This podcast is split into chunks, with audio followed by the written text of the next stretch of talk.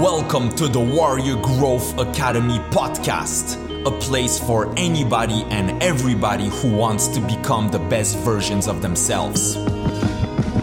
Your story doesn't make you who you are. It is the rest of your story, who you choose to be. You can write a story about who you've been, and you can write a story about who you are now, but you can also write a story about who you could be. It's better to be a warrior in a garden than a gardener in a war. Look into your heart and see what it is that you truly want. You have to take possession of your life. You must be the master of your own kingdom. Ladies and gentlemen, welcome to another episode of the Warrior Growth Academy Podcast, where we cover life hacks, habits, personal mastery, interesting concepts and ideas, stories, ancient and modern wisdom, all the things that will make us learn and grow into becoming the better versions of ourselves. I am your host, Jakub the Funky Warrior, and today we will look into how we can better change perspectives when a situation is happening so we can see things more clearly and take better decisions. Some of us go through life and must make a mistake multiple times to learn the lesson. Some of us even never learn the lessons. And the lessons to be learned are not just about others, about life. It's also and mainly about us, our behaviors, our patterns. So let's see how we can better do that. The definition of perspective is a particular attitude towards or way of regarding something, a point of view. It's also used in geometry on how we perceive a three D object. It looks differently from different angles. We say time is the best healer, but also the best teacher. That's why it's so important to take the time, even a few minutes in the morning or evening, to look back at your day, your week, your life, and try to understand those experiences and the lessons they carry. Often looking back, we can realize that we have some patterns or tendencies to live or perceive certain events of our lives. For example, rushing into a relationship, not speaking your mind in a meeting, procrastinating and then regretting all the time wasted, et cetera. But once a situation has happened, we cannot go back and make a different decision or change something. So it's really in the moment that it's happening that we need to take better decisions and maybe perceive things differently. In the book Laws of Human Nature by Robert Greene, he brings up the best imagery for this. When you are in a specific situation, it's like you are in a dense and thick forest at the base of a mountain. You don't see much more than the trees around you. You don't know how vast is the forest, the other types of trees. You don't even see the mountain. You only see what's in front of your eyes. But then the more you go up the path, the higher you get on the mountain, the better vision you have on the big picture. And ultimately, at the top of the mountain, you have a perfect vision of everything, the forest and the mountain. And most of the time, it's because a situation has passed. You are not anymore emotionally involved. You have more perspective. You have that bigger picture vision. But whether you've learned the lesson from past experiences or not, when you are in a situation, since there are emotions involved, you don't see the big picture. And the thing is, when you have perspective, you have better clarity to figure out the best decisions or solutions in that moment. So if you live in the present only, you live at the base of that mountain. You have to make an effort to project to the future sometimes to have a clearer perspective, and that will guide your today's decision.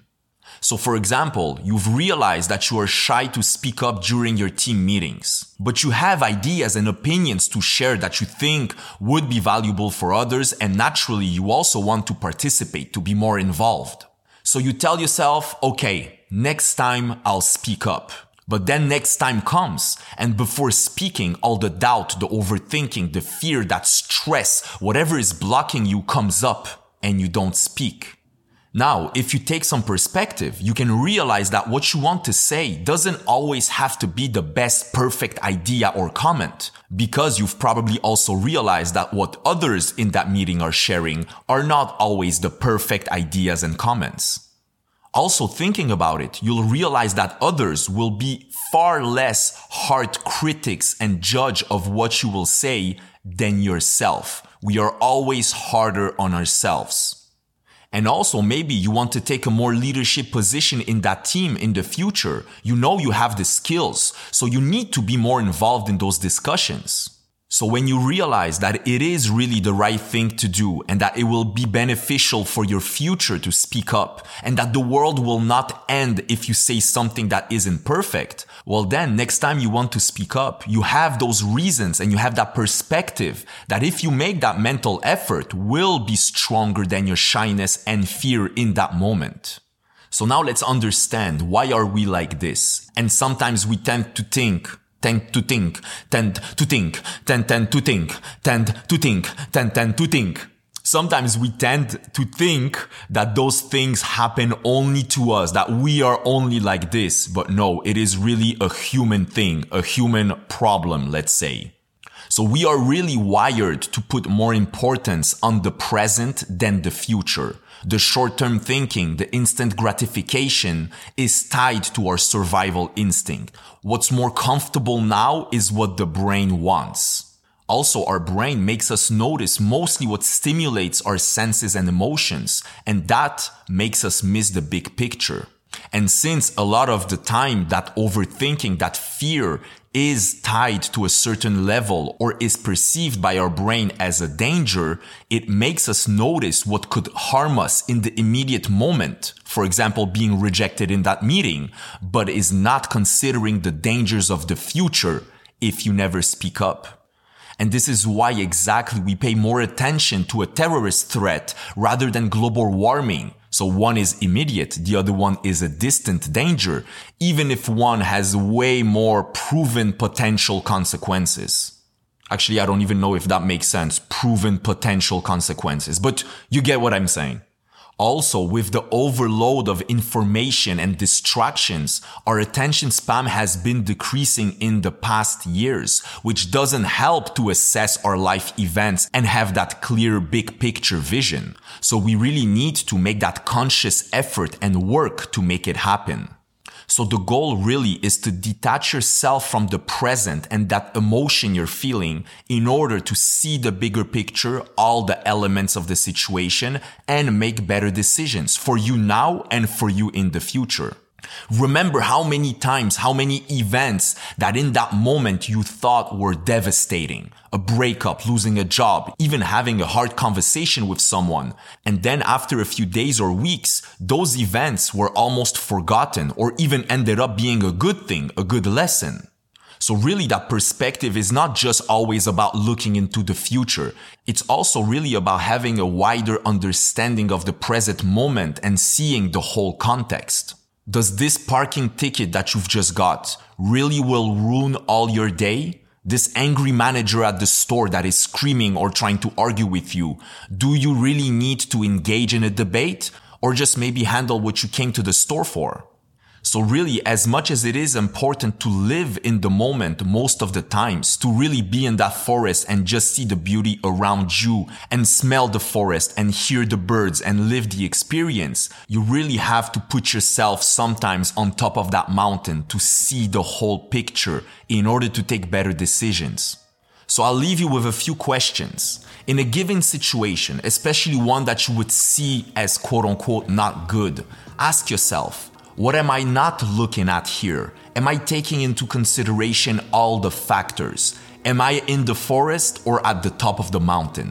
What would the future you do, the person that you are aspiring to become, what would they do in that situation? And to help even more gain that perspective, if this situation was happening to a friend, what advice would you tell them? Alright, my friend, I hope this was helpful. I hope you will get to that top of the mountain to see your life and your life events with more clarity and live life even more fully. And I will see you at the next episode of the Warrior Growth Academy podcast. An educated person is not necessarily one who has an abundance of general or specialized knowledge. An educated person is one who has so developed the faculties of their mind that they may acquire anything they want.